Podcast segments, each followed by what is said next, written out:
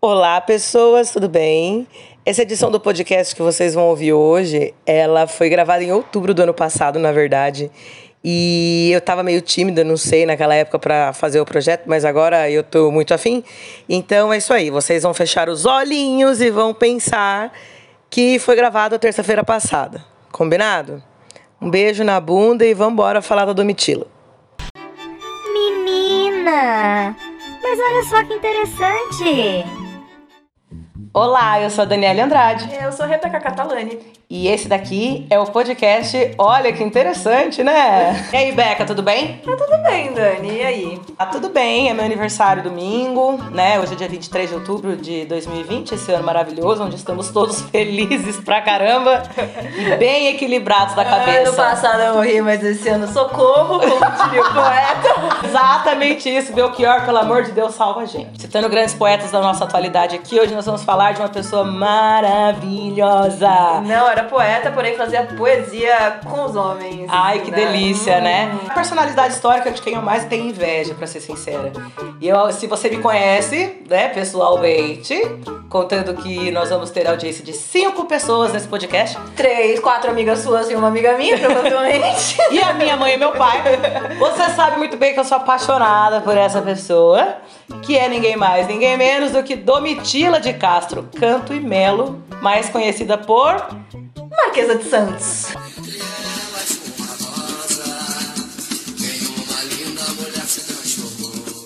A Marquesa de Santos, todo mundo já ouviu falar dela e provavelmente você tem raiva porque você viu a novela das 6. Provavelmente, todo mundo que viu a novela das 6 tem raiva da Marquesa de Santos. Queria já adiantar antes das pedradas que eu não tô aqui pra passar pano pra ninguém, talarica tem que morrer.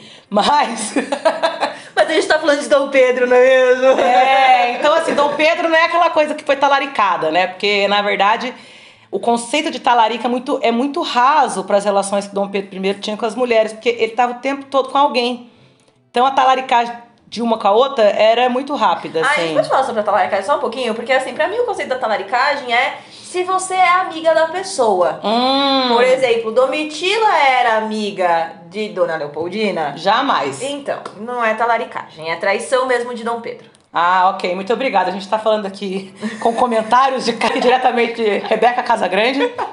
Dentro aqui. Então a gente vai falar da Marquesa. A Marquesa de Santos, ela nasceu em São Paulo, tá? Em 1797. Ela era de uma família com uma certa posição, né? Eles não eram assim nobres da corte, mas eram um pessoal que tinha um dinheirinho. E ela, vindo dessa família, tal, ela casou. Tinha acabado de fazer 15 anos, ela casou, de acordo com ela, depois consta isso nos autos, o que não é nenhuma novidade, obrigada pelos pais, né, com o Felício. O Felício Pinto Coelho de Mendonça, que era o boy com quem ela casou. Grande nome. É, grande nome, pequeno caráter. Ele era membro do famoso regimento da Cavalaria de Vila Rica, também chamado de Corpo dos Dragões de Minas. Então, assim, era um regimento de elite. E ele era bonitão, né, gente? Então todo mundo falou, nossa, vou casar com esse boy. Uhum. Ela mas não conhecia muito bem ele. Quem foi lá e pegou o boy? Na verdade ela foi obrigada. Ela foi obrigada. Não foi muito uma escolha que ela teve, coitada. Ela casou com esse cara e aí eles foram... moraram primeiro aqui na Rua do Ouvidor, aqui em São Paulo. Depois eles foram embora pra Ouro Preto, né? Antiga Vila Rica. Em pouco mais de 2 anos de casamento, a Domitila já tava muito puta. Porque o Felício, ele era viciado em jogo e álcool. Além de tudo, ainda, tipo, sentava a mão nela, fazia ela servir o almoço, tipo, gostava de subjugar ela mesmo, colocá-la pra baixo. Colocá-la como uma coisa inferior a ele, né? Isso. Era esse o trampo, assim, né? Era tipo, você precisa fazer os serviços pra casa, você precisa fazer os serviços para mim, pra eu mostrar pra você quem manda aqui. Tipo isso, é esse ponto de subjugação. O chefinho. Esse bosta, né? E aí ela voltou pra casa da avó dela, em São Paulo, ela veio embora com os filhos embaixo do braço, falou, chega, muda Brasil, basta. E aí a gente já vê que ela já não era uma mina, assim, daquela época, como a gente tá acostumado a pensar que as mulheres todas seguiam a mesma caixinha no século XIX, né? Porque pra você sair de Mariana, vocês já foram a Ouro Preto, gente? É longe demais.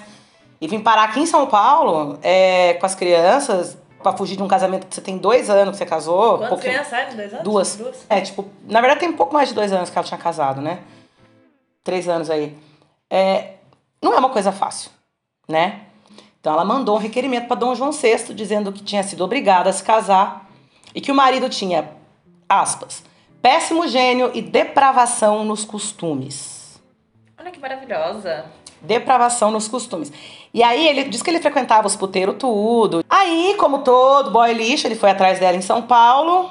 E aí os pais passaram aquele pano básico, né? Volta, Domitila. Não, ele, coitado, muita coisa no trabalho, a cabeça tá cheia. A mulher tá aí pra isso, sabe? Volta aí com esse boy. Ela acabou voltando. O cara, ele era tão viciado em jogo, Beca, que ele começou a deixar passar as crianças necessidade, assim, em casa. Sério? Mas, bom... A gente tá falando do século XIX, presente de hoje. É, né? Tipo assim, as crianças... As crianças não tinham roupa pra vestir, se eles comiam era porque a família dela ajudava financeiramente. O que eu acho engraçado, assim, é claro que é um puta de um anacronismo que eu vou falar agora, mas assim, né? Os pais preferem ajudar com dinheiro do que tirar a menina de lá. Tudo bem, é anacrônico, Nicole Laurent me perdoa. E aí, o que que acontece? Ela tava grávida dele, do terceiro filho, né? Ela engravidou de novo. E aí, um belo dia, ele resolveu que ele ia dar duas facadas nela. Uma na barriga e outra na virilha. Né? Na coxa. Ele acordou e falou, hoje é um belo dia para esfaquear Domitila. Na verdade... Eu imagino que tenha sido isso, porque é homem, não precisa... Na real, é o seguinte, o que consta, né? Ela foi pegar água numa fonte que tinha ali na região da Liberdade. Era por volta de 6 horas da manhã. Ele tava esperando ela numa esquina, ela passou, e aí ele virou... Opa, caiu até a caneta aqui na emoção. Ele virou, deu duas facadas nela e saiu correndo, entendeu? Que machão. É, os parentes dele não quiseram acolher, porque já era conhecido que ele era um grandíssimo de um cretino. Ele alegou pra justiça que foi um crime de honra, que ela tava traindo ele com esse cara, né? A gente sabe que a ocupação de buscar água em fonte, ela era uma ocupação de criadas e escravos, né? Os escravizados que faziam essa função. Mas a gente também sabe que ele adorava humilhar a Domitila. Então, assim, é claro que ela poderia estar lá, tipo, pegando a água dela feliz e contente, né? Uhum. Descartamos a hipótese dela estar traindo ele? A gente nunca descarta nada 100%, mas assim, levando em consideração que ele tinha acabado de falsificar a assinatura dela para vender umas terras que eles tinham ganhado de herança da mãe dele, que ele não poderia vender porque também pertencia a ela por uma questão, né, de regime do casamento. E ele falsificou pra vender, ela devia estar felizona com ele. Ah, foi ele que falsificou! Foi ele! Puta. Sim, pra poder vender, pra enfiar o dinheiro no rabo. No rabo dele. É engraçado que no mundo... E sair com esse homem aí, que ele falou que ela tava traindo ele, tenho certeza absoluta. Não, assim... Certeza. Ah, não, se ela saiu com esse cara, tá mais perdoada. Esse pano eu passo super pra ela, tem que... Um maldito desse ser chifra mesmo. No monólogo da Marquesa, eu tava assistindo hoje de manhã, ela fala, tipo, meu, como que pode uma pessoa ser viciada em jogar se ele só perde, né? Tipo assim... O cara perdeu tudo, sabe? Tipo, continuou jogando, amigo, não tem emoção. Você já sabe o final. É viciado em perder. Enfim, o Felício foi preso, né? Ficou 3 meses preso. Uhul! Pro século XIX até que é uma pena pesada, né? Levando em consideração... Pro século XX também. Pro XXI, né? Pro XXI também. Até que... Por ter atentado contra uma mulher, 3 meses é bastante coisa. É, tem gente que não vai preso nunca, né? É. Tá certo. E aí, nessa que ela não queria mais ficar com ele, por motivos de, né... O sogro dela, o pai do Felício, queria pegar as crianças de volta. Queria pegar a guarda das crianças, né? Penso aqui que por ela, né, tá querendo largar do cara, rola todo um processo de difamação aí. Então, tipo, eu vou falar, você é uma perdida, eu vou pegar essas crianças, né? Você não quer criar os meus netos e tal. E ela entrou em desespero. Queria criar os filhos. Inclusive, quando tiram uma filha dela, que Dom Pedro leva a Duquesa de Goiás, que é a primeira filha que eles têm, leva embora pra Europa, ela fica bem chateada, assim. E aí, quando ele tenta levar a Condessa de Iguaçu, ela fala, não! Você já me tirou uma filha, não vai tirar outra, não. Né? E aí, o que acontece? Em 1822, Dom Pedro I veio pra São Paulo, né? Naquela excursão que a gente sabe que ele fez pra angariar apoio à pessoa dele. Vai pra Santos, volta... Proclama a independência na subida da serra ali no Ipiranga. E o irmão da Domitila tava nessa comitiva. E ele fica, tipo, muito brother do Dom Pedro, os dois. E aí estava lá a Domitila, né? Bonita que ela era. Serena, pacata, sempre muito respeitosa no seu canto. Eu não duvido. Na verdade, é uma coisa que é a seguinte. A gente tem que pensar. Dom Pedro era um príncipe belíssimo com 22 anos, né? Domitila tinha aí 25. Ela já tinha tomado uma facada, estava separada de dois filhos, apanhou. Quase tomou um golpe. Ela já pediu 1 milhão de divórcio, tá o sogro no pé dela querendo tirar as crianças dela. Aí o príncipe regente dá um pulo na tua casa, né? Tipo assim. Depois da caganeira ele dá um pulo na tua casa. Né? Eu não sei se ele foi na casa dela, mas assim, mas dá um pulo na sua vizinhança. Meu, você vai trocar uma ideia e falar, pô, pelo amor de Deus... Então, ajuda aí. Como diria a rebelde, salva-me. Salva-me. Sabe? Salva-me. Entendeu? O que a gente sabe é que em 1822, em setembro, né, ele conheceu ela. Em novembro de 1822, ela já se mudou pro Rio, grávida. Oh! É, minha filha, o expresso, né? É, ela vai grávida pra lá e aí ele vai dando os títulos pra ela até que chega no título de Marquesa de Santos. Então, e aí o que acontece? É, na verdade, Dom Pedro nunca teve um comportamento assim monogâmico com ninguém. Amiga, aqui ó pra vocês, gente, Dom Pedro era o quê? Libra com Libra e Escorpião. Ou seja, não dava. Cheio de contatinho. Cheio de contatinho. Cheio de contatinho, cheio de sexo. Uma pessoa cheia de espermatozoides.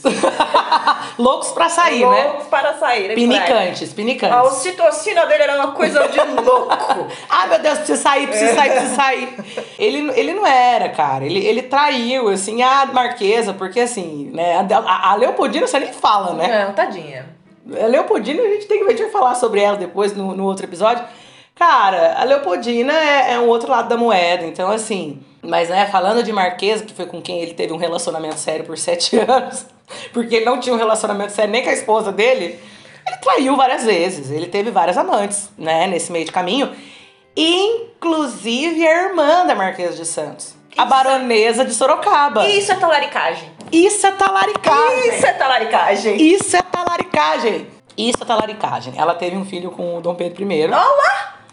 E aí é muito engraçado, porque o Dom Pedro, numa carta, ele fala assim que ela era muito esperta. Ela, tipo, ela que não é besta, tratou de engravidar do imperador. Tipo assim... Ah, tadinha, né? Ela é esperta, ele que é coitado. Não, né? Mas ele colocou, tipo assim, ela é muito ligeira. Tipo, ela engravidou de mim, tipo, sabe? E aí o marido dela, porque ela era casada, aceitou muito bem os cornos.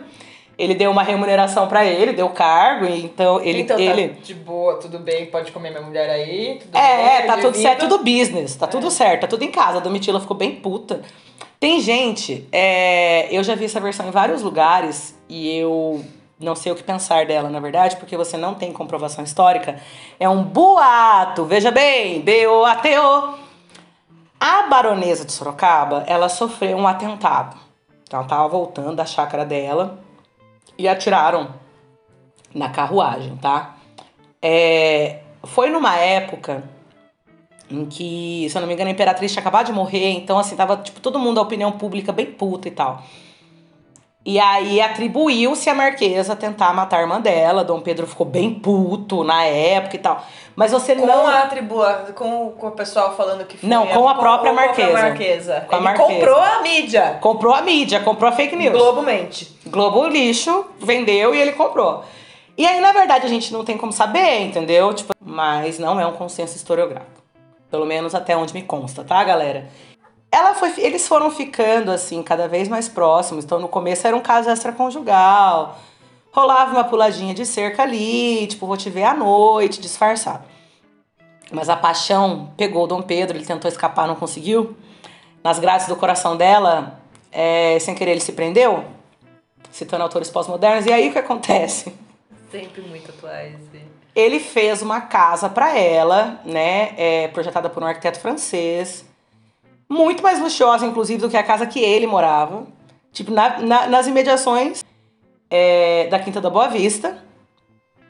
Pra eles morarem perto um do outro, ele vigiava ela pela janela. Sim, ele vigiava ela pela janela. E assim, rolava... eu acho muito cretino isso da parte dele. Porque ele conseguia ver da casa dele, da janela dele, quem chegava e quem saía da casa dela. E aí, dependendo de quem tava lá, ele mandava um bilhete. Tipo, o que esse fulano tá fazendo aí? Gente, mas folgado! Demais! Ele era demais! O que esse cara... Quem foi aí? Ele era super ciumento. E ela também, né? Várias tretas. Quando eu vejo as cartas dele pra ela, eu fico pensando sobre como a gente gosta de colocar a culpa na mulher mesmo. Mas assim, a gente não vê como é abusivo. Como ele era muito, muito ciumento, muito abusivo. Cara, ele determinava as roupas que ela ia usar. Já naquela época... Sim, então... Não vai sair de shortinho, não. Não, mas tipo assim... Esse corset tá muito pouco apertado em você. Você quer ver? Tem uma carta, tem um bilhete que ele manda pra ela. Mas o que ele falava pra ela? Não prende o cabelo desse jeito, não. Tá com pouco cacho. Não, ele manda pra ela a... Ele fala que ele gosta de ver ela bem arrumada. Ele é a pegada sugar daddy, entendeu? Ah. Então assim, não, você vai colocar esse chale aqui... Com o sugar daddy é bem menor do que ela. Não, mas assim... Com esse chale, com esse arranjo, com essa joia. Deixa eu procurar aqui a carta. Ah, fashionista. É, fashionista. Fashionista. Quer ver? Ó, tem um bilhete que ela manda pra ele que ela fala assim, ó. Filho. É, pois é. Filho, manda-me dizer se de tarde é preciso que eu vá de manto, pois não sabe esta tua amiga como há de ir. Até logo. Então ele vestia ela igual um bibelô. Debochada ainda por cima, né? Sim, mas... Sentiu um deboche nas palavras de Claro, mas assim, gente, olha só, você vê. Ele colocava ela igual um bibelô. Assim, Dom Pedro era uma pessoa que tinha um ego absurdo, né? Como todo libriano. E quando ele via as pessoas tendo repulsa pela Domitila, ele encarava aquilo como uma repulsa pessoal. Vocês não estão tendo repulsa pela minha amante porque eu tenho uma amante, porque ela é uma mulher fácil. É a mim que vocês estão repudiando. Ai, sei. É reizinho mesmo. É, né? Lógico. E aí ele ficava puto e mandava ela se vestir cada vez melhor. Em detrimento da coitada Leopoldina, que tava numa depressão fodida, nem banho mais ela tomava. Com as roupas rasgadas. Com as roupas rasgadas, você viu? Com as roupas rasgadas. Bizarro. Então a gente tem um caso muito interessante de afronta, né? Tinha um teatro exclusivo de uma companhia... E porque isso era muito comum, o teatro pertencer à própria companhia, né? Isso é um teatro exclusivo da companhia que se apresenta ali. E aí você tinha os... Nessa época era melhor também. Prendiam os caras que tinham atentado contra a mulher e as companhias de teatro tinham teatro próprio. Bem melhor. Vamos voltar pra lá? Eu não sou preta, bicho. Então, essa companhia de teatro, que eu não consegui achar o nome aqui agora... e a gente vai chamar ela de Companhia do Pagode. Tinha esse teatro, né? E a elite ia se apresentar e a Domitila foi barrada por questões morais. Bom, Dom Pedro tinha feito uma lei em 1823 contra as sociedades secretas no Brasil. Então ele aboliu a maçonaria, enfim, tudo isso. E aí, usando essa lei como brecha, ele mandou fechar o teatro e fazer a devassa nas coisas. Então colocou todo mundo na rua, tipo, vocês não vão deixar a Domitila entrar? Beleza, então. E colocou a galera pra fora. Mais tarde, ele acabou condecorando a Domitila como dama camareira da Imperatriz. E isso deu pra Domitila acesso à casa deles. E aí ele não precisava mais ficar justificando por que a Marquesa tava nos lugares, entendeu? Porque ela tinha um cargo, ela tava ali, né? Mas todo mundo sabia, não sabia? Cara, sabia, mas era bom disfarçar, né? Ah, mas... Entendeu? E aí, e o pior é o gaslighting que ele fazia com a Leopoldina, porque a Leopoldina chegou uma hora que ela não sabia o que fazer, assim, ela não brigava, ela não entrava em conflito, mas ela entrou em desespero. E aí um dia ela chegou e falou pra Dom Pedro I que a Domitila tinha lepra. Ah, eu ouvi falar que ela tem lepra. Aí Dom Pedro olhou pra cara dela e falou, sério? Coitada, vamos rezar pra ela, né? Eu não me preocupo porque eu não conheço, não converso com ela direito. Olha! Ele falou, não me preocupo porque não tenho partes com ela. Então, assim, tanto ele tinha partes com ela, que ele sabia que ela não tinha lepra. Né? Ele tinha muitas partes com ela. Na verdade, todas as partes com ela, né? Ele tinha todas as partes com ela. Então, tipo... Coitadinha, cara. Eu olho pra Leopoldina e fico assim, amiga, ai, tão cagada. Assim. Eles, assim, a gente tem que falar sobre isso depois num tópico separado, sobre como ele foi escroto. Porque eu acho que o pior que ele fez não foi o caso dele com a Domitila. Foi isolar a Leopoldina de amizades. Isso foi o que matou ela. Uhum. Porque se ela fosse uma pessoa que continuasse tendo uma vida social, e oportunidade de ver pessoas e desabafar, porque ele deixou ela sozinha, literal, assim. Talvez a história tivesse sido outra.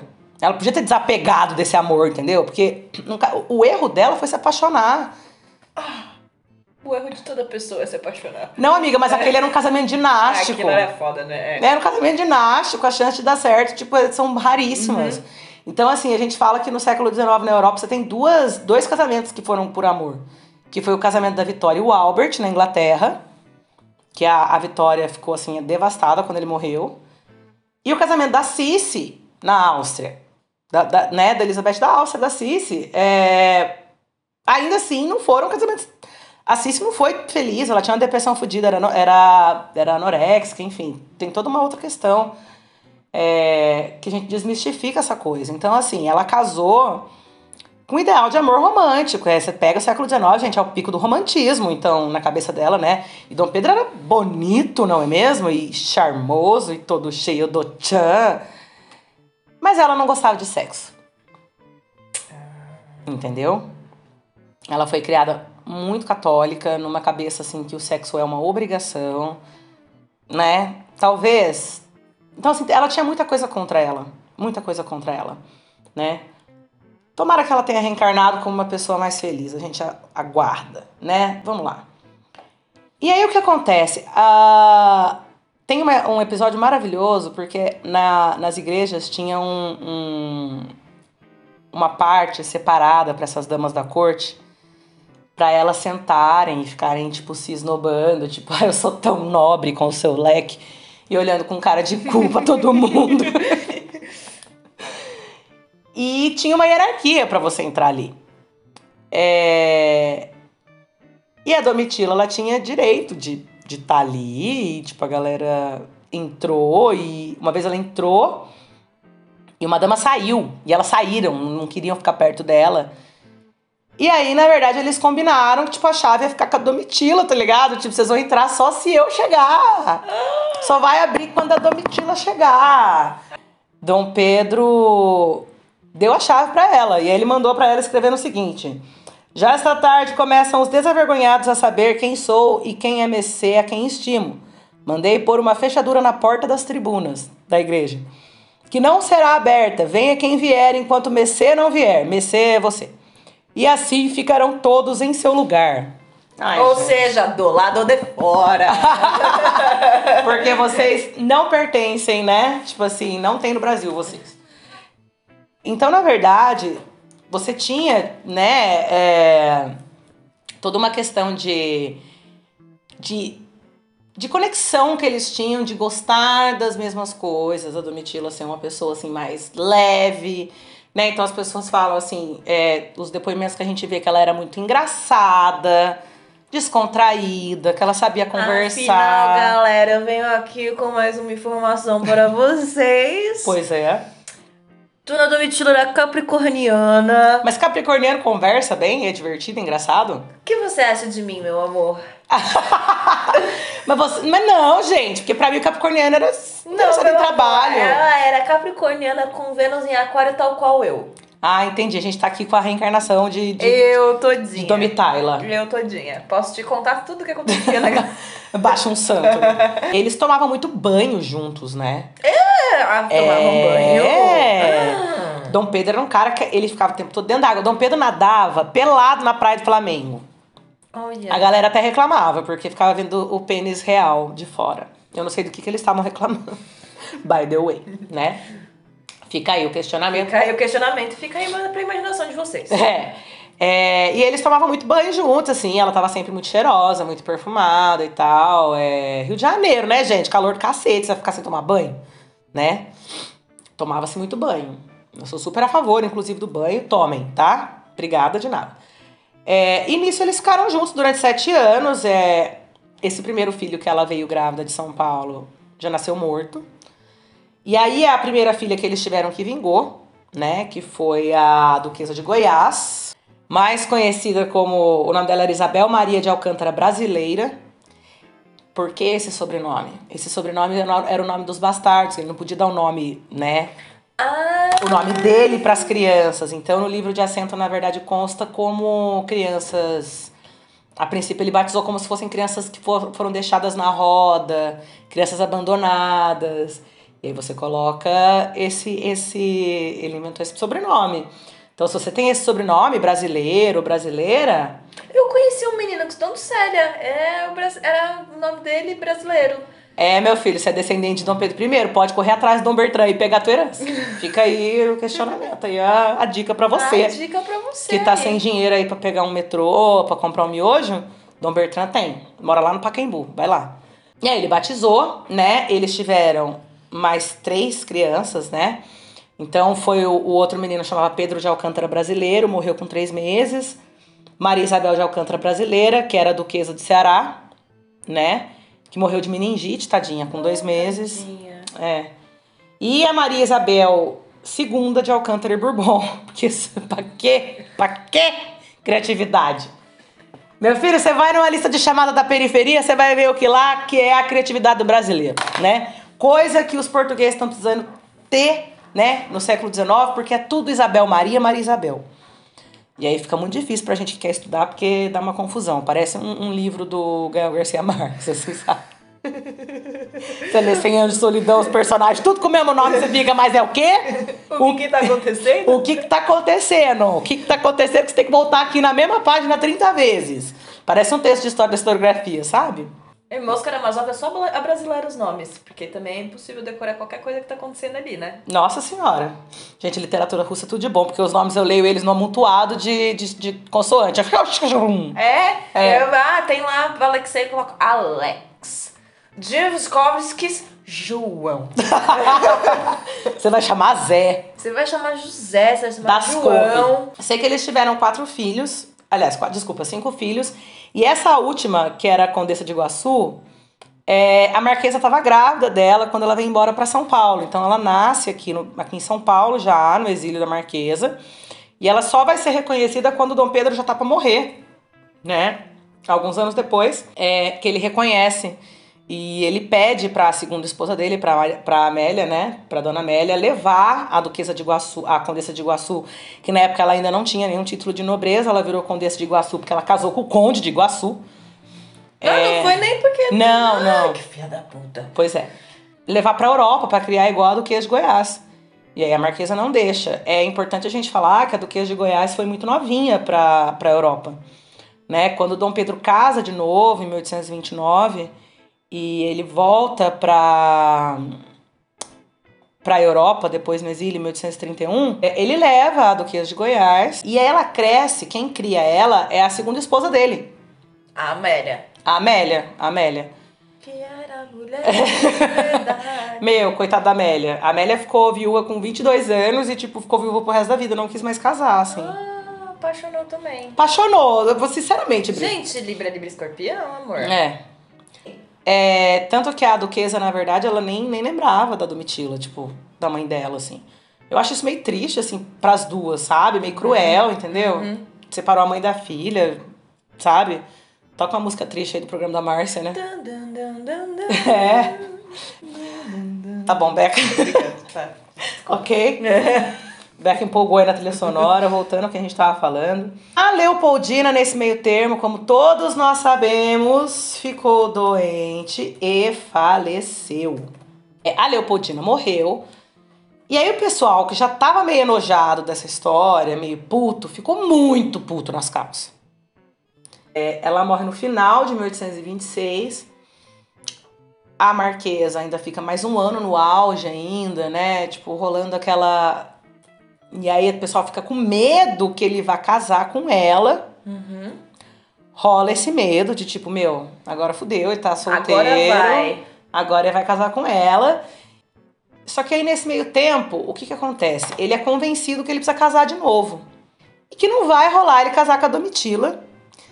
E ele entendeu que ele não vai conseguir casar com a Domitila. E honestamente, eu acho que pra esse homem entender que ele não ia casar com a Domitila, ele já não tava mais tanto afim.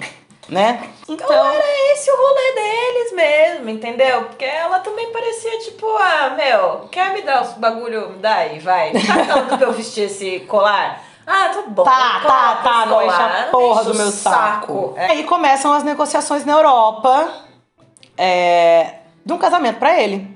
Fica muito difícil. para ele conseguir casar. Porque o que aconteceu no Brasil vazou.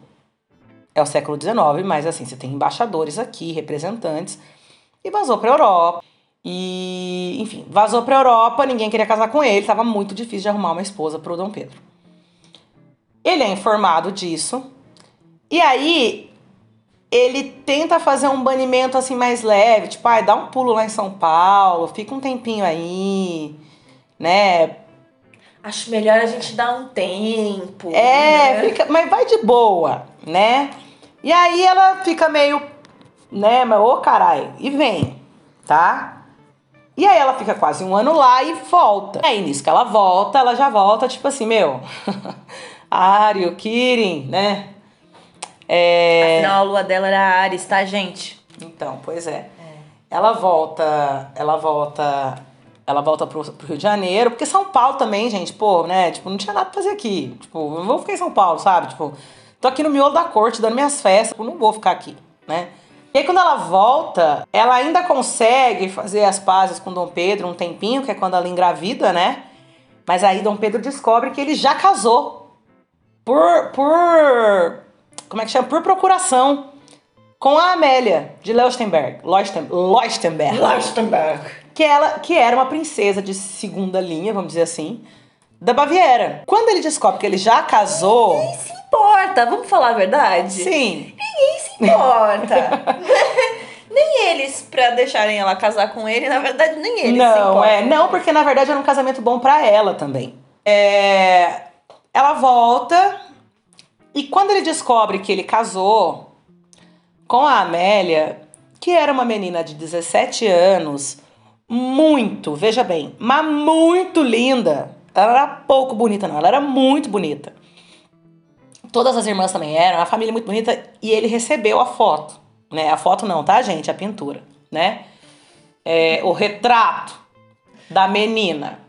Ele bateu o olho ali e falou, bicho, se essa mulher foi isso aqui mesmo, eu tô muito bem na fita, quero que você ferva a marquesa com, né, 7 filhos nas costas já, né? E aí ele começou a fazer a vida dela um inferno pra ela ir embora. É verdade. É bem o boy que quer terminar com você e não vai terminar, né? Começa a fazer sua vida um inferno pra o quê? Pra você falar, eu não quero mais nada com você, eu vou embora. Porém, ele estava falando com uma capricorniana. Não, e assim, ela olhou e viu que já não ia mais ter nada ali, né? Ele tinha dado várias propriedades pra ela, mas ela era muito esperta com dinheiro. Então ela sabia fazer aquilo render, então ela tinha propriedades e tal. E ela falou, bicho, se eu for embora pra São Paulo, eu vou perder o que eu ganhei aqui? Não vou. Então ela bateu o pé até que ele desse pra ela em dinheiro uma quantia que equivalesse ao que ela tava deixando pra trás em propriedades. Ele ainda assim não pagou tudo, mas deu uma boa parte, e aí ela veio enxotada pra São Paulo. Aí a melhor parte é que quando ela volta pra cá, passa um tempinho e ela conhece ninguém mais, ninguém menos que Tobias de Aguiar. Tobias, ele mesmo. Você já ouviu esse nome? Eu tenho certeza absoluta que você, ouvinte desse podcast, já ouviu este nome. Por quê? Porque ele é patrono da Polícia Militar de São Paulo. Era chamado de o reizinho de São Paulo, porque ele tinha, tipo, muito dinheiro. Ele era muito rico, gente, tá? Bastante rico mesmo. Ele era uma pessoa que falava, nossa, como você é rico. E aí ele mandava a segurança dele bater em você. Cara, e ela casou com ele. Um casamento moderno, a lá Rita Lee, porque cada um continuou na tua casa, né? Ela comprou um solar ali no pátio do colégio, né? Que era do lado do Palácio do Governo da época, né? Isso. Onde aconteceu o fervo, assim, bem no fervo mesmo. A casa dela era uma casa onde as pessoas iam... Tinha sarau, tinha festa, sabe? Ela falou, deixa eu mexer essa vida dessa cidade aqui, porque, né? Ela comprou ou ela ganhou o solar? Ela comprou! Ela comprou o solar, e aí ela só casa com o Tobias de Aguiar. Lembra o Tobias da Vai Vai. Tobias da Vai Vai? E aí eu fico confusa às vezes. Eu acho que, tipo, eles devem provavelmente ser pessoas muito diferentes. Não, eles são muito diferentes porque o Tobias da Vai Vai tá vivo, entendeu? Mas é que é Tobias, não é todo dia que a gente vê um Tobias. E aí eu acho que todos os Tobias são a mesma pessoa. Não era lembro. Brigadeiro. Delícia, né? Ai, que delícia, gente do céu. Um brigadeirão Rafael Tobias de Aguiar. Por que será que o Luiz Antônio mereceu uma avenida e o Rafael não? Porque, né? Fica aí o questionamento. Fica aí a enquete, aquela. Manda sua sugestão. O que você acha que o Luiz Antônio mereceu e o Tobias não? Bom, eles começaram a ficar juntos em 1833, tá? Ele é a Marquesa de Santos. Ou seja, 2 anos depois que ela... Dom Pedro voltou pra Europa. Isso, ela chegou em São Paulo em 1829, ela veio embora. E em 1833, ela, né? Eles ficaram assim, né? Começaram aí seu lance. O flerte. O flerte fatal, é. E aí eles só casaram em 1842, por quê? Porque como teve a Revolução Liberal, eles estavam cercados em Sorocaba e eles estavam com medo dos filhos dele morrer e os filhos não serem reconhecidos como legítimos, né? Então, o que aconteceu? Eles foram lá e casaram, meio que na calada da noite preta. Calada da noite preta. Você que tem 25 anos não lembra disso. Eles casaram, né? Em 1842, mas continuou cada um morando na sua casa, vivendo a sua vida. E o mais engraçado é que eles casaram com a divisão dos bens. Então, assim, a fortuna que era dela. A fortuna que era dele, era dele. É isso aí, né, galera? É um casamento por amor aí. Quando a gente é isso aí. Mas, assim, só que acontece que ele morreu antes dela. Então, ela herdou tudo que ele tinha. Aí ela ficou, tipo, muito rica, bicho. Só que ela não mandava segurança bater na sua cara. Não, ela era tão rica, que ela cuspia na cara do shopping Cidade Jardim. Ela era tão rica, que ela comprou o Clube Atlético Paulistano pra fazer a latrina dos gatos dela. Ela era tão rica, que ela contratou Roberto Justus pra ser porteiro do prédio dela.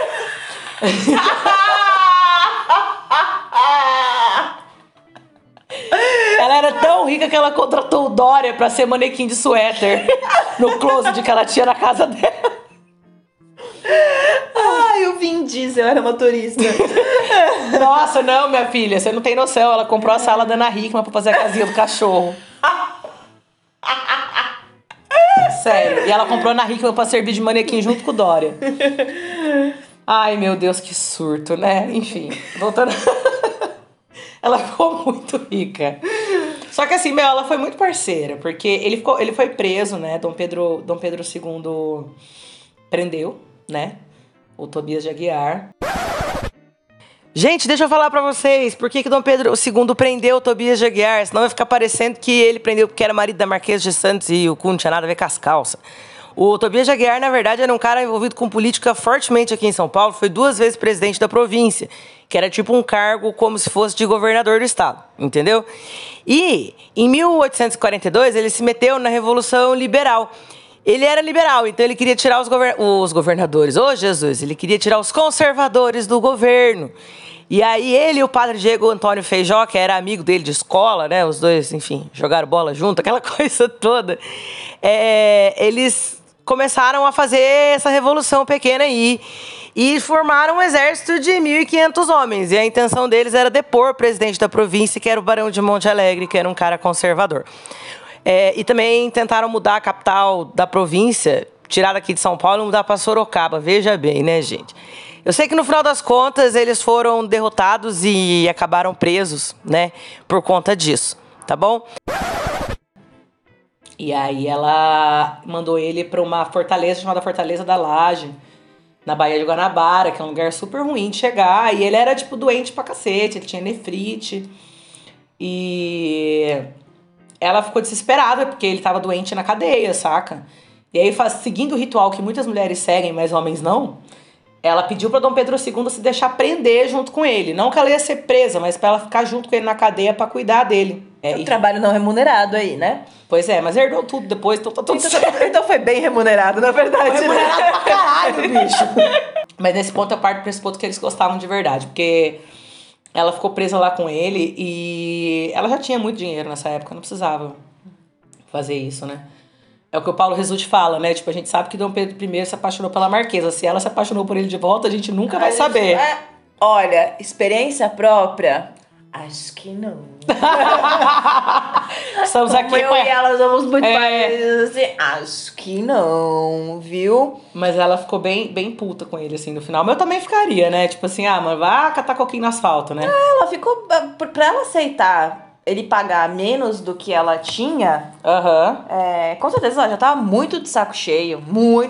Ela tava, mas ele ameaçou também, ou é isso ou eu não te dou nada. Porque ele também não tinha nada, ela não tinha, tipo, muito respaldo, entendeu? Ela não tinha nenhum vínculo... Mas ela já tava de boa, ela já era reconhecida pela sociedade, já as festas já aconteciam na casa dela, acho que já tava, tipo... Então, é que o problema é que, na verdade, ela era amante dele, ela era bem odiada, né? Então a galera ia muito na casa dela, lá no Rio de Janeiro, pra puxar saco. Uhum. Tipo assim, ah, ela é a amante do imperador, tipo, tô precisando de um rolê aí. Ela vai pedir lá, pede lá, Domitila, cola aí rapidão. Ah, coitados. Arma um negócio lá pra mim. Não deviam ter conseguido nada com isso, coitados. Né? Não, conseguiram. Conseguiram? Conseguiram, ela conseguia, ela fazia isso. A gente falava, inclusive, que ela vendia favores. Aí eu acredito mais. Mas aí é boato, tá, galera? Não tem nada assim comprovando que isso rolava. Mas eu acredito mais nisso aí. Né? A gente tá falando aqui, então, se pá, né? Acontecia. Muito esperta pra não... Ela era muito... Não sei, cara, não sei. Às vezes não era uma coisa oficial, entendeu? Tipo assim, ô Domitila, querida, tudo bem? Beleza, ai, joia, ai, que linda que você tá hoje. Então, meu marido tá precisando de um emprego. Pode ser qualquer coisinha. Pode ser qualquer coisinha, digo eu, enquanto eu faço fá com o meu leque. E aí a Domitila fala, é mesmo, querida? É claro. Aí ela vai lá e consegue um emprego pro meu marido, eu vou lá e dou uma colar de pérolas pra ela, entendeu? É incrível. Ai, oi, Titília, tudo bem, querido? Beijinho. Ah, tá linda hoje. Então tá aqui esse colar de pérolas pra te agradecer. Eu falo, que isso, não precisava sim, você é tão querida. Que surto. Bom, enfim. Enfim, então acho que é uma coisa mais informal, entendeu? Mas, né? Enfim. Ele morreu em 1857, coitado. Eles ficaram 24 anos juntos, tiveram 6 filhos. Foi bastante tempo, né? Bastante tempo. 4 chegaram à idade adulta. E ela terminou de criar os filhos, enfim. Aí ficou, né? Sossegou seu facho. E a Marquesa, na verdade, ela era extremamente caridosa. Dinheiro pra cacete também, né? Mas assim, ela já no Rio de Janeiro era envolvida com muitas obras sociais. E aqui em São Paulo, quando ela morreu, ela era, assim, muito reconhecida como uma pessoa caridosa. Então ela teve um envolvimento muito próximo com a fundação da Faculdade de Direito, né? É São Francisco? Do Largo São Francisco, ela protegia. Então, assim, ela tinha os estudantes que vinham, ela ajudava a bancar, tipo, fica aí, cola em casa, tipo, né? É de uma família de outros estados que ela pegava, né? E falava, oi, lindo, vem cá que mamãe cuida de você. É uma coisa meio maternal, assim, né? Isso. Mas ela tem uma sepultura grande no Cemitério da Consolação. Tem, né? É linda. E aí, a parte mais interessante é que a galera reza pra Marquesa de Santos, gente. E a galera não só reza... eu já vi isso lá, tava conversando com o Pelé. O Pelé é um dos como que chama? Um dos coveiros, né? Sepultadores, não é coveiro? Sepultador. Lá do Consolação. Ele que faz a visita guiada lá no Consolação. Se você chegar lá e você falar, ai, Pelé, tudo bem? Tudo. Ah, mas me fala aqui quem tá enterrado aqui. Ele te faz um tour pelo Cemitério da Consolação, te contando a história das pessoas. É muito legal. Visitem. Fica aqui o aviso. Tampa o plexo solar. Pede licença, porque lá o bagulho, perto dos Matarazzo ali que tem o cruzeiro, o bagulho é louco, já quase desmaiei uma vez. Mentira! Meu filho, o bagulho é louco ali. Tem o cruzeiro ali, o treco é doido. Põe a fita isolante no umbigo. Tá? E vai fundo. E não passa pelo perto dos Matarazzo. E aí uma vez... Fiquei curiosa, depois você conta. E aí eu tava, acho que na frente... Da sepultura dela, né? Da obra fúnebre lá. Como é que chama essas obras de tumular, né?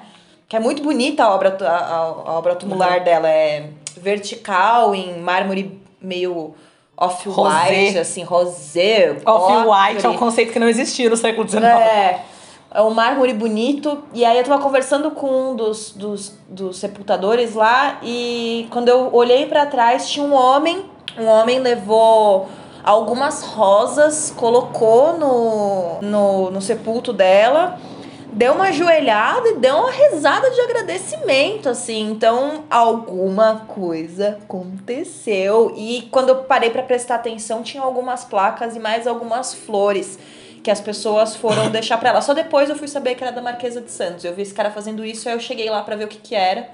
Era a obra tumular de Marquesa de Santos. E falei, o que será que esta mulher deve ter feito na vida dela para as pessoas pedirem? As pessoas devem pedir dinheiro para ela. Não, na verdade... então.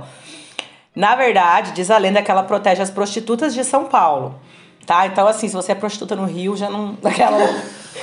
Pede pra outra pessoa. Pede pra outra. Pede pra outra pessoa. Assim, para conseguir um bom casamento.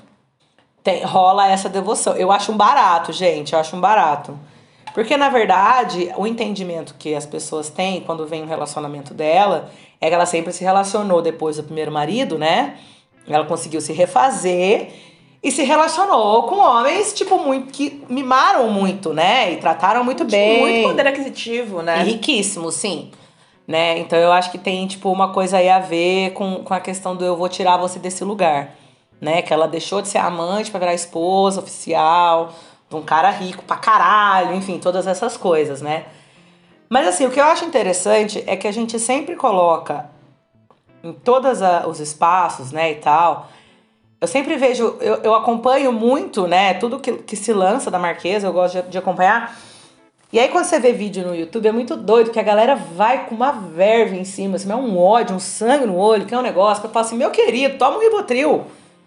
As pessoas precisam muito entender o papel da Marquesa, mas antes de tudo, o papel de Dom Pedro I nessa história. Assim, se não tivesse Dom Pedro I, não tinha Marquesa, gente. Então, assim, primeira coisa. Aí imagina que você tá lá, esfaqueada, seu sogro tentando levar teus filhos, você tem uma mão na frente, outra atrás, chega o imperador pra você. Brota na sua frente. Ele brota no bailão pra desespero do teu ex.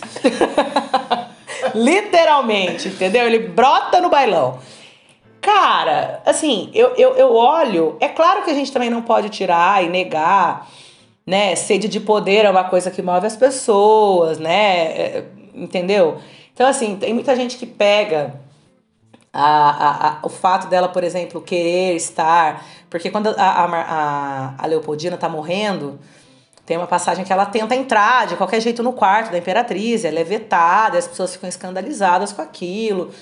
A gente nunca sabe o que ela queria. Ali. Não, ela não entrou. Porque ela não entrou, jamais saberemos. Mas assim, ela podia estar indo pelos afazeres, porque ela era camareira e ela tinha o direito de entrar? Tinha, né? Pelo cargo que ela ocupava, né? É claro que ela poderia ter se poupado disso, mas nada garante que ela não queria entrar lá e falar, pelo amor de Deus, me perdoa, vamos sim morrer bem, né? Mas eu acho que nessa análise a gente precisa pensar no seguinte... Ele foi o grande filho da puta, entende? Se o cara era o cara que ficava, tipo, manejando as roupas que ela ia vestir, se ele espionava ela da janela pra saber quem entrava e quem saía da casa dela... Mas se ela tava com os filhos, tava com uma casa, tava com não sei o que, perto do que ela viveu, pra ela tava ótimo isso não, também, tava, né? E assim, como que você vai falar que... Entende? Eu não vou usar ou não vou me exibir. A gente não sabe a dimensão desse não, entendeu? Então eu acredito que assim, o grande, é como eu disse antes, eu acho que a grande maldade nessa história entre a Leopoldina, a Marquesa e Dom Pedro I mora no fato de Dom Pedro ter isolado a Leopoldina pra caramba, mano. Mandou a Maria Graham, que era amiga dela, embora por medo de intriga da corte, sabe? Todo mundo que se aproximava dela, que tinha aí um culhão cultural... Entendeu? Pra trocar uma ideia, conversar numa boa, ele mandava embora, cara. Então... Era todo mundo muito mais inteligente do que ele, né? Era, ele estudou muito pouco. Então também rolava esse medo aí de talvez ela pudesse se apaixonar por alguém. Eu não sei se passava sobre isso, mas a gente tem passagens dele com bastante raiva por ela não reagir. Como assim não reagir? Porque ele, quanto mais ele exibia a Marquesa, mais ela se fechava.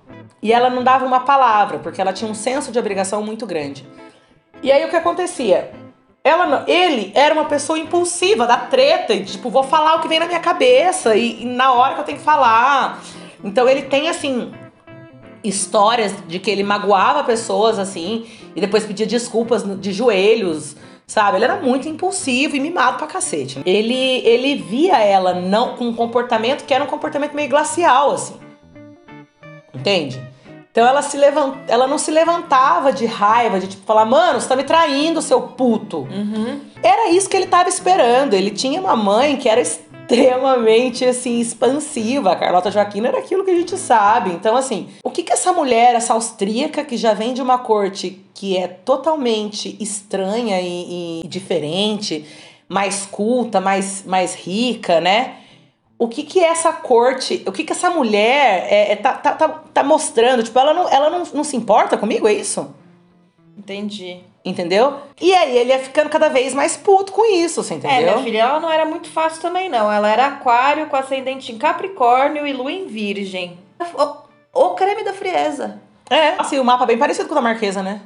É. Parecido com o meu também. A Rebecca é a encarnação. A Rebecca é o contrário. É a reencarnação das duas, gente. Eu sou as duas juntas. Cuidado, posso morrer de amor. A Leopoldina tinha esse senso e aí ele ficava meio puto com isso. Tipo, mano, você não se importa comigo, não tá nem aí pra mim. Entendeu? E aí, na verdade, eu acho que ele foi ver que ela se importava quando ela morreu, né? E aí ele viu que ela morreu. E ele fica muito arrependido, assim, ele foi assombrado, e aí assombrado não do ponto de vista de assombrado de buh, mas assombrado de tipo memories, e a consciência pesou, né, galera? Tanto pesou que ele foi um outro marido para a Dona Amélia. A maturidade chega, né? Pra todo mundo. A Vênus dela era Capricórnio, ela era uma pessoa bem difícil mesmo, bem fechada. E o mais engraçado é o seguinte, tem um sanfoneiro chamado Mário Zan. E esse cara, ele era muito devoto da Domitila. E ele recuperou, enfim, o jazigo da Marquesa, da Condessa de Iguaçu, enfim. E aí o que acontece? Ele morreu, né? E ele foi sepultado num túmulo em frente à Marquesa. Uhum. E aí, engraçado, porque é o seguinte. Ele morreu e ele continua arcando com as despesas dos jazigos da família da Domitila, porque os direitos autorais das músicas que ele fez ficaram pra bancar o jazigo dela. Bom, pessoal, e é isso, né?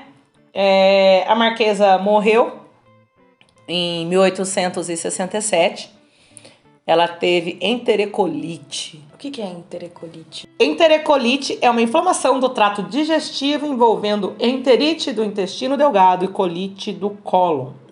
Pode ser causada por várias infecções, como bactérias e vírus, fungos, parasitas ou outras causas. E é isso. E é isso. Tem mais alguma coisa pra acrescentar? Não, só que ela era muito massa. E que as pessoas deviam ter mais carinho com a figura dela. Porque ela sofreu muito, coitada. Sim, sim. Mas ela conseguiu uma vida muito independente com relação a isso também, né? Porque ela ficava presa, mas também não parece que fazia perto do que era a vida dela. Não fazia mal toda essa dependência. E ela era muito esperta. Ela devia ter os casos dela também, né? Tinha os casos dela também no tempo que ela esteve com Dom Pedro? É. Não temos registro e eu acredito que não. É? É. E aí, vamos lá. Hipóteses de Daniele Andrade.